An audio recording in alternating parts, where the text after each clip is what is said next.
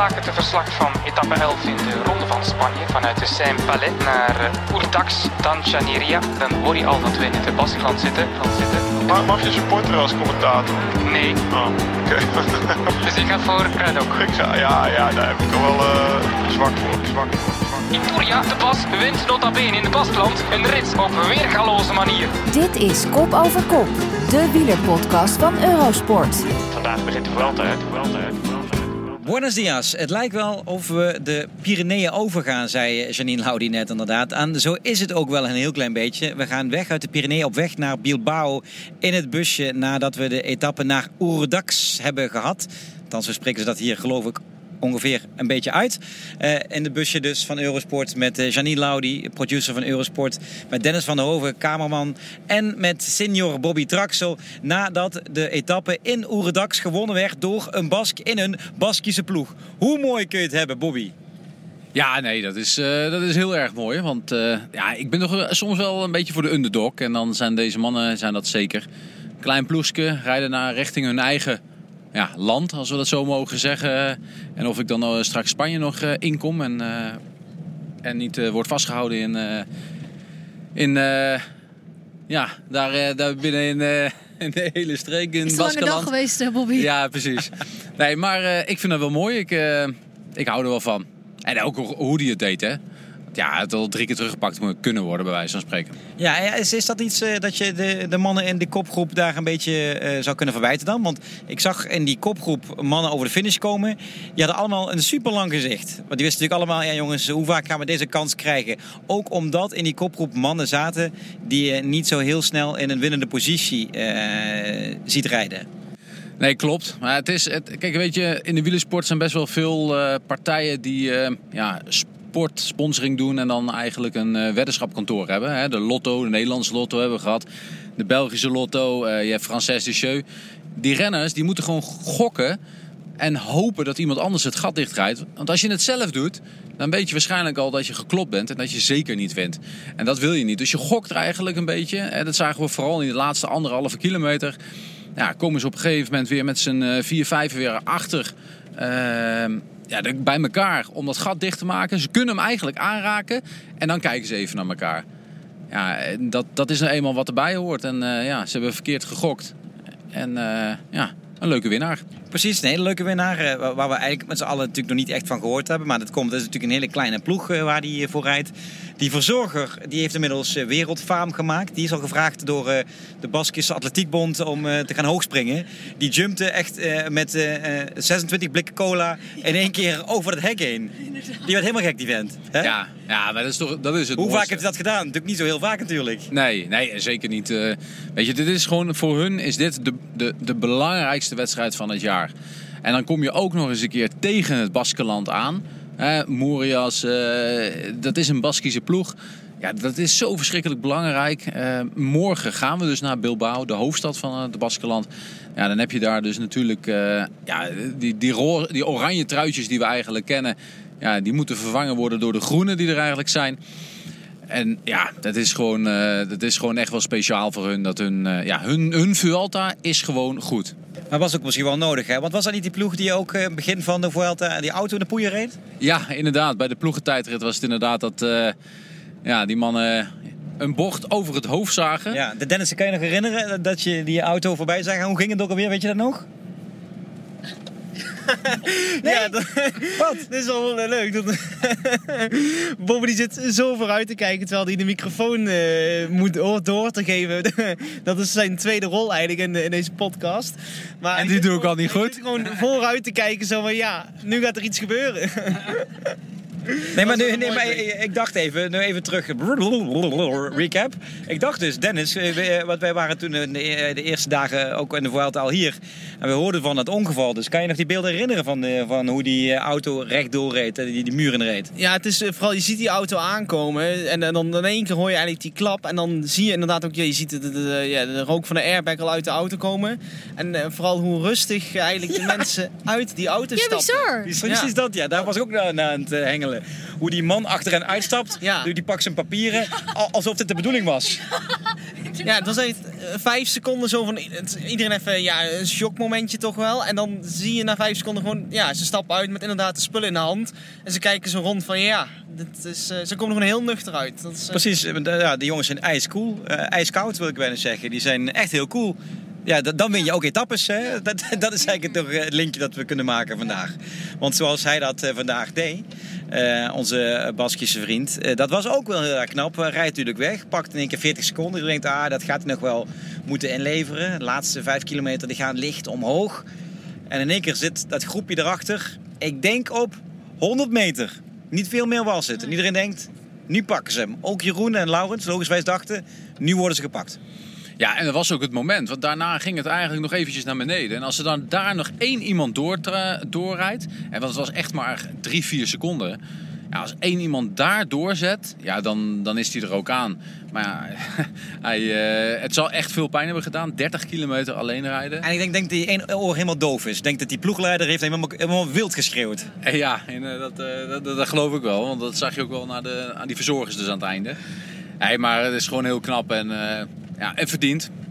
Ja, zeer zeker verdiend. eh. Ehm, en vandaag, wat ik zei, Laurens en Jeroen, want vandaag eh, verving eh, Laurens ten Dam, Karsten Kroon in het eh, eh, co-commentaar vandaag. Klopt goed, eh, Janine, vond je niet? Ja, zeker. Ja, ik zeg eh, vastleggen voor zijn carrière. Ja, ik zeg vastleggen inderdaad. Want Laurens vertelde over allerlei wilde plannen die hij eh, nog heeft met zijn eigen podcast. Eh, ehm, eh, sowieso ook in de wielrennerij natuurlijk een eh, belangrijk boegbeeld ook. Ehm, maar dat deed hij heel erg leuk eh, vandaag. eh, met echte insight informatie en eigen analyses. Superleuk dat eh Laurens vandaag eh, voor de gelegenheid eh, bij was bij eh, Eurosport. In die etappe van vandaag, die misschien verder natuurlijk niet zo heel erg veel hoogtepunten kende, Bobby. Nee, nee ja, helemaal, ja, nou ja, helemaal niet. Kijk, uiteindelijk voor ons gezien, hè, voor de tv-kijkers, is dit gewoon een etappe waar je gaat geniet van de, van de omgeving en uiteindelijk ook van de koers wat in, eh, Ja, het is in de hier echt kopgroep. super mooi. We rijden echt door een prachtig plaatje. Maar ook erg groen. Ja, Dat, dat zegt ook iets. En dat is natuurlijk in het Baskeland veel. Nee, maar ehm, dat was natuurlijk fantastisch mooi om da- daarnaar te kijken. Eh, De koers eh, verder eigenlijk niet. Maar het is wel een, een, een, een stukje in zo'n grote ronde. Een wat voor ons saaiere etappe is toch gewoon een, eh, een soort van uitputtingsslag. Of een onderdeel van de uitputtingsslag van drie weken wedstrijd. En dat, eh, ja, dat gaat gewoon wel, eh, het gewicht gaat wel doorwegen. Ja, eh, laten we zeggen dan dat dit een eh, soort van overgangsetappe even is geweest. En ook wel voor eh, veel renners een extra rustdagje. Alhoewel, het is nog altijd 180, eh, 180 kilometer rijden. Dus zo makkelijk was het natuurlijk allemaal niet. Maar renners konden het wat rustiger aandoen. Zo vertelden ze ook na afloop van deze rit. Eh Roglic, niks aan de hand. Heeft zijn klassement natuurlijk kunnen handhaven. Daar gebeurde verder niks. Zijn truien opgehaald. Zijn groene en zijn rode. De witte trui voor Lopez. En de bolle trui, de bergtrui, nog altijd voor ehm Angel Madrazo. Die wel vandaag wat moeite had eh, om eh, bergop mee te komen als eh, bergkoning. Dat gaat nog een lastiger wij worden voor eh, onze Angel om, eh, om die trui naar huis te rijden, denk je niet? ja, niet realistisch toch? Of ben ik dan echt hard?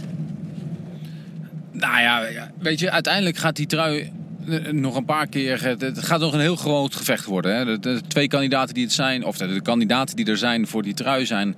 eh, de klassementsmannen die straks bergop, hè, op de bergop aankomsten. Maar er zijn er zoveel punten te verdienen natuurlijk. Precies. Daar zijn er gewoon echt veel. Hè, omdat het ook vaak eerste categorie of eh, zelfs buitencategorie is. Eh, en hopelijk gaat daar koers komen voor eh, de klassementsmannen. Hè, want ook dat is niet zeker. Eh, dat is dus één. En het tweede is van ja, renners die ehm, gewoon in de, of gewoon, eh, in de ontsnappingen komen te zitten. Ook daar zijn heel veel punten te, te pakken. Ja, en daar moet hij het van hebben. En als hij dat kan blijven doen en punten kan blijven sprokkelen, zoals we dat ook gewoon ja, in alle andere grote rondes zien. Ja, waarom zou het, eh, zou het niet kunnen? Nou ja, omdat hij er dus vandaag af moest uiteindelijk. Ja, maar wel tussendoor ook wel weer de puntjes heeft gepakt. Dus Ja, uiteindelijk, eh, als hij elke keer blijft sprokkelen, ja, dan is die ene berg, ja, maakt dat niet zoveel uit. Ja. Ehm, voor Madrazo dus eh, opgave voor om eh, de komende dagen om echt er weer bij te blijven en dus misschien te kunnen ontsnappen. Voor Roglic, ja, dat is de tijd aangebroken om te verdedigen. We hebben de hele dag de geel-zwarte armada van Jumbo-Visma op kop zien rijden. En we maken ons al een paar dagen een beetje zorgen om Lennart Hofstede bijvoorbeeld. Die natuurlijk geblesseerd is. En door die valpartij eerder in deze Vuelta. Die al aangaf dat we alleen maar eh, hoop moeten hebben op het uitrijden van deze Vuelta. Maar ja, die hoop is gevestigd ook een beetje op eh, medicijnen. Om ehm, met pijnstillers rond te kunnen komen. Maar het ging vandaag alweer een stukje beter. Al moet ik hem wel zeggen, vanmorgen vond ik hem optimistischer dan, eh, dan vandaag aan de finish. Vond je niet? Ja, kijk, op een gegeven moment uh, ze eigenlijk twee rustdagen gehad. Hè? En dat betekent ook twee hopelijk goede nachten voor hem. Waardoor hij een beetje hersteld heeft, uh, ja, herstel heeft kunnen pakken. en dan... Uh, ja, en, en, en dan heb je dan zo'n dag van 180 kilometer waar hij de hele dag op en af en toch gewoon het meeste werk heeft gedaan. Ook de meeste wattages heeft moeten wegzetten, omdat hij op kop van het peloton rijdt en dus in de wind. En die andere mannen zitten lekker uit de wind achter hem ja, eh, dan kan ik me voorstellen dat je er smiddags minder goed uitziet dan s morgens. Ja, inderdaad. Iemand die er heel goed uitziet is zijn ploeggenoot eh, Primoz Roglic. Na afloop vandaag moest hij weer heel veel interviews uh, geven aan internationale tv-zenders. En de ene keer doet hij dat wat meer van harte dan de andere keer. Alhoewel, van harte zal hij misschien zelden doen. Maar heeft hij er minder moeite mee. Vandaag super ontspannen, heel relaxed. jij zei het ook al in de tv-uitzending terecht, Bobby. Hij laat het een beetje over zich heen komen. Dat is ook de enige manier om uh, dit te ondergaan, zodat het geen energie kost. Want je moet het toch doen. Ja. Het is net alsof je, nou ja, bij wijze van spreken, vertraging hebt met een vliegtuig. Ja, wat kun je eraan doen? Dus leg je er neer en ga ook gewoon lekker uh, een boek lezen. En dat is wat hij ook doet. Hij weet wat er allemaal overheen komt. Hij moet zitten voor, uh, voor de interviews. Hij moet wachten omdat hij dan nog in een live interview moet. Bijvoorbeeld vandaag bij onze Engelse collega's. Dus ja, nou, dan gaat hij zitten en laat hij het gewoon over zich heen komen. Dan, dan kost het je minste energie.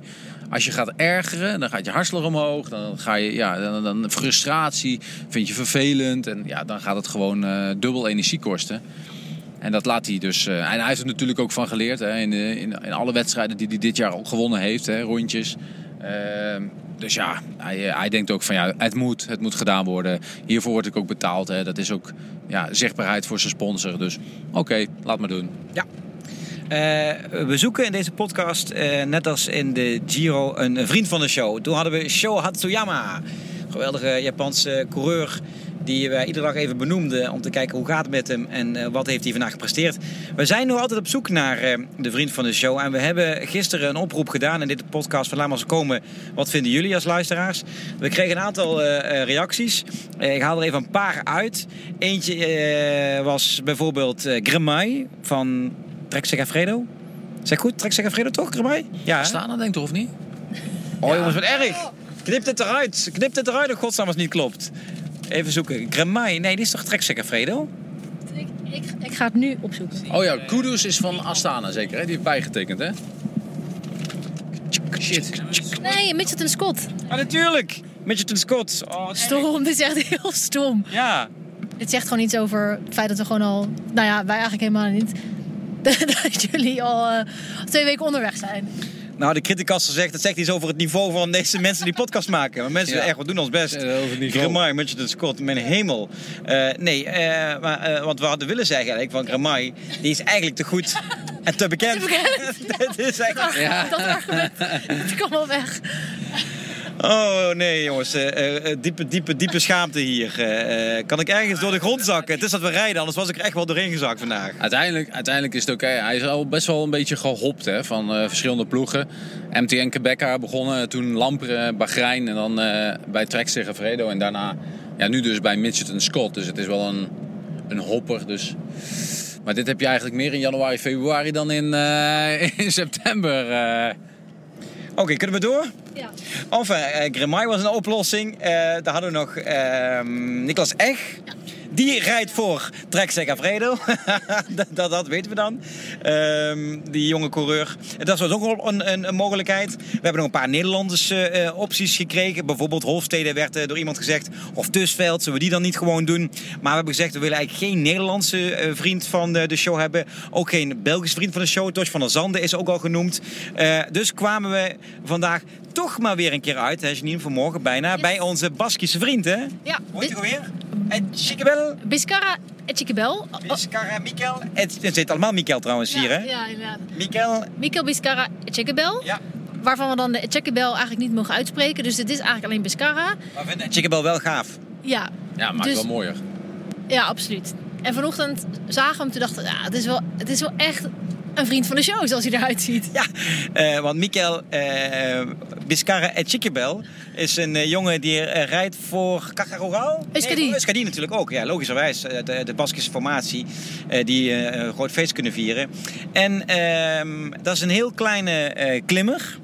Dat figuur heeft hij. Hij is een beetje krom. Ja. Hij heeft een heel vriendelijk gezicht. Absoluut. Ehm, en als je hem voorbij ziet komen, hij kwam vanmorgen drie keer aan aan ons voorbij. Toen dacht hij, dat Ja. kan geen toeval zijn. Hij wil ook echt vriend van de show zijn. Ja, dat dacht ik ook. Dus misschien dat we toch gewoon onze mening van gisteren moeten herzien en Ja? toch gewoon voor Ed Bel moeten gaan. We nog één, één dagje eh, mensen kans Ja, geven om nog een, een suggestie te doen? Dus laat het weten. Zoeken we een vriend van de show. We hebben nu op pole position Mikel Piscara Bel. Piscara en Chickybel zitten. En als jij nog een beter idee hebt, eh, we zijn wel kritisch, heb je al gehoord, dan laat het nog ons nog even weten. Eh, dan gaan we daar achteraan. Dat dus voor wat betreft onze eh, vriend van de show. Dan kunnen we kijken naar de etappe van eh, morgen. En morgen is het donderdag. En de etappe van eh, donderdag die voert naar Bilbao. Prachtige stad, dat allereerst. En het is opnieuw een, toch een lastige etappe. Het is natuurlijk nog niet echt die hele zware bergetappes die we gaan krijgen vrijdag, zaterdag en zondag. Maar het is wel eentje die heuvelachtig is. En die, normaal gesproken, als je het kaartje ziet, denk je... hé, hey, dat is een Alaphilippe. Ja. Eh, alleen Alaphilippe is er, zoals u allemaal weet, niet hier van de partij. Maar het is wel zo'n hele interessante voorvluchters weer, toch Bobby? Ja, zeker. Dus eh, morgen gaan we dus naar eh, Bilbao met eh ja, 171,5 kilometer. En vooral, Je, je, je hoorde de, de piep, hè? Het, het oliepeil moet verlaagd. Ik had dat nog nooit van gehoord, joh. Verlaag het oliepeil. Bedankt. Heb, je, heb, heb, heb je het al verlaagd? Ja, Daar, daar kunnen de kijkers ook misschien bij helpen. Je hebt die, je hebt die verlaagd, hè? Nee, ja, zo te horen niet het... eh, hij verlaagt zichzelf, joh. Kom op. Ja. Oh, meer gas Het- geven. Jij met die, eh, met die slakke tempo. Oh, sorry. Ja, ik rij achter, ik rij achter ja, je Astana je aan. rijdt Ten- hè? Toeristisch. Toeristisch achter Astana aan. Terug naar de etappe van morgen. Bobby. Ja, morgen dus. Ehm, nou, het begint op zich redelijk makkelijk. En we rijden eigenlijk op zo'n soort van eh, hoogvlakte. Eh, hebben een beklimming van eh, derde categorie. Een beetje naar, eh, naar een kilometer of eh, 40, dus dat is- reken op een uurtje koers. En dan blijven we ook op die hoogvlakte een beetje rijden. En dan pas in de finale gaan we echt koers krijgen. Dan hebben we drie beklimmingen van derde categorie. En inderdaad, eh, dan zoek je het liefst zo'n soort springveer zoals Alaphilippe, die er niet is. Maar ja, zo'n type zoek je wel. Ehm, het is daarnaast ook wel ideale parcours om eigenlijk weg te rijden voor een, eh, voor een, eh, een mooie groep. Want uiteindelijk het eerste gedeelte, zoals ik al aangaf, ja, het is niet heel erg lastig. Natuurlijk, het is geen meter vlak in Spanje. Dat zie je al wel als je hier een beetje rondkijkt. Ja, dat, dat, ja, nou, nergens is het zo vlak als in Nederland en België. Maar ja, dan eh, hoop je dat eigenlijk die klassementsmannen denken van... hey, zullen we hier een verrassing doen ten opzichte van Roglic? En kunnen we Roglic ver- verrassen? Dat is de grote vraag. Ja, en daar kijken we eigenlijk toch wel een klein beetje stiekem naar uit. Zou het kunnen dat eh, dat nu al gaat gebeuren? Want iedereen denkt eigenlijk van ja, vrijdag, zaterdag en zondag zijn eh, echt de moeilijke ritten. Dan zal donderdag nog net niet moeilijk genoeg zijn voor de klassementsmannen. Ja, nou ja, zoals ik zeg, van, eh, we verwachten die aanvallen op die drie dagen. Dus dan kun je, kun je in ieder geval een slag slaan op een dag dat iemand het niet verwacht. Mensen misschien wat minder alert, mensen wat minder gefocust. En ja, dan, dan is het ook het grootste gevaar om eh, tijd te verliezen. Ja, eh, dat moeten we gaan, eh, gaan afwachten inderdaad, of dat gaat gebeuren. En hoe dat dan gaat gebeuren. Vanmorgen hebben we ook nog een aantal mensen gesproken die het even wat moeilijker hebben gehad in de tijdrit naar Po van dinsdag. Kelderman bijvoorbeeld, die niet heel tevreden was, want die dacht eigenlijk van ja... ehm, het viel een beetje tegen die tijdrit van mij en daarom wilde ik even niet met de media praten. Vanmorgen was hij weer eh, betere stemming. Was vooral wat teleurgesteld in zijn prestatie, want het, hij dacht dat hij wat vooruit ging. Edward Teuns. Eh, nou, het is nog een wonder dat hij nog op de fiets zit op dit moment. Want eh, ja, die ziet er echt wel gehavend uit. Althans, hij heeft echt eh, last van zijn duim en van zijn schouder. en van zijn borstbeen. Dat hij nog rondfietst. Dat is al heel erg knap. We hebben verder een medische update. We hebben natuurlijk over Lennart Hofstede gehad. Dat is altijd in- iedere dag afwachten. Martin, die rijdt nog altijd met zijn verba- verbandje rond. Eh, Martijn Tusveld, dat oog ziet er al beter uit. Hij had eerst nog een hele dikke pleister op zijn eh, oog. Maar dat ziet er ook al beter uit inmiddels. Nog verder, eh, dokter eh Traxel? eh, hebben we iedereen dan een beetje benoemd zo? Ah, volgens mij wel. Eh, iedereen, ik, vond, ik vond toch wel dat iedereen zo'n beetje bleekjes over de finish kwam hoor. Ik zag Vogelsang bijvoorbeeld. En normaal, ja, zo echt zo'n, nou ja, laten we zeggen, babyface-achtig, eh, altijd netjes uitziende, te mooi om te koers eigenlijk eh, gezicht. Maar ook hij was heel erg bleekjes. En dat, eh, ja, ze zitten hier dus voor ons in de bus. Toch slopend. Misschien eh, van het draaien een keer in de finale toch een beetje buikje en eh, ja, een beetje misselijk geworden. Eh, er is één man die eh, meteen voor ons stond aan het eind van de, de etappe. Dat was eh, de kleine man. eh, ja, eh, Chavez van uh, Mitchelton Scott. Ja, die lacht altijd. Hè. Oh, en hij stond daar. Het was een beetje chaos aan de finish. Want het was een hele smalle weg waar ze op, op finishten. En ze moesten eigenlijk 250 meter na de finish weer omdraaien. Met een heel peloton. Dus dat was een beetje chaos. En hij ging zitten op zijn bovenbuis. En hij lachte en hij keek om zich heen. En hij dacht, nou, er zal vanzelf wel ruimte zijn om om te keren. Ik vond het echt heel mooi en zen hoe hij dat daar eh, gewoon even, ja, even wachten. Ja, dat blijft een hele eh, fijne coureur. Als je al naar kijkt, word je al vrolijk van hem. denk jij, jongen, welke problemen je ook hebt, kijk heel even in het gezicht van eh, Esteban Chavez. En, en je leven ziet er alweer een stuk vrolijker uit. Oké jongens, we moeten nog een, ehm, een uurtje richting ehm, de start van morgen. Nou, wij slapen in Pamplona vannacht. Ah, Dus Pamplona. super cool. Ah, dat is inderdaad mooi. Hè? En Gisteren hadden we het er even over. Pamplona ehm, en eh, Miguel Indurain. Pamplona is de stad die voor eeuwig met Indurain eh, zal zijn verbonden. Eh, de dag dat eh, Indurain de zesde Tourzege had willen grijpen, mislukte. Een dag voordat de Tour naar Pamplona ging. Daarmee is eh, Pamplona voor eeuwig ook wel met de grote Miguel Indurain eh, verbonden. Eh, zoek dat verhaal nog maar eens een keer terug. We hebben hem gisteren gesproken. Vandaag hebben we natuurlijk ook nog Pedro Delgado gezien. Als je het daarover hebt. Indurain heeft natuurlijk jarenlang voor Delgado ook gereden, geknecht. Daarna moest hij die rol overnemen. We moeten Perico ook nog even voor de microfoon een keer halen. Hè? Bobby, deze Vuelta? Ja, nee, dat, dat, dat is 100%. Dat, eh, moet, dat moet onze productiemanager maar gaan regelen. Met dat prachtige shirt van Reynolds eh, in de, de ronde van Frankrijk. Met zijn mooie zweetbandje over zijn voorhoofd. Die ziet er ook nog echt piekfijn uit, hè, Delgado. Ja, gesoigneerd. Geniet ook nog wel van het leven. Denk ik dat ook wel. ik heb ook wel het gevoel dat het makkelijker is in Spanje dan in Nederland. Ja, hè? ja, En je schijnt ook iets vaker de zon, geloof ik. ik denk het wel. Nu dus ook. Oké, dat was hem. Hier vanuit de bus. Wij dus eh, op weg naar eh, Pamplona. Eh, morgen de etappe richting Bilbao. Het zijn prachtige steden waar we in Noord-Spanje doorheen rijden. Met dus nog altijd Primoz Roglic aan de leiding. Je kunt het vanaf drie uur weer live volgen op Eurosport TV met Jeroen. En Karsten is weer terug na zijn ademhalingstrainingen. Gaat hij morgen ongetwijfeld meer over zeggen op televisie. Hopelijk is het eh, niet vergeten. Hopelijk is het niet vergeten om te ademhalen. En morgen zijn wij er ook weer natuurlijk eh, meteen na afloop van de, de etappe eh, vanuit de finishplaats Bilbao. Dus en blijf ons volgen op social media op Eurosport. Jongens, nog drie kwartier. Hoi.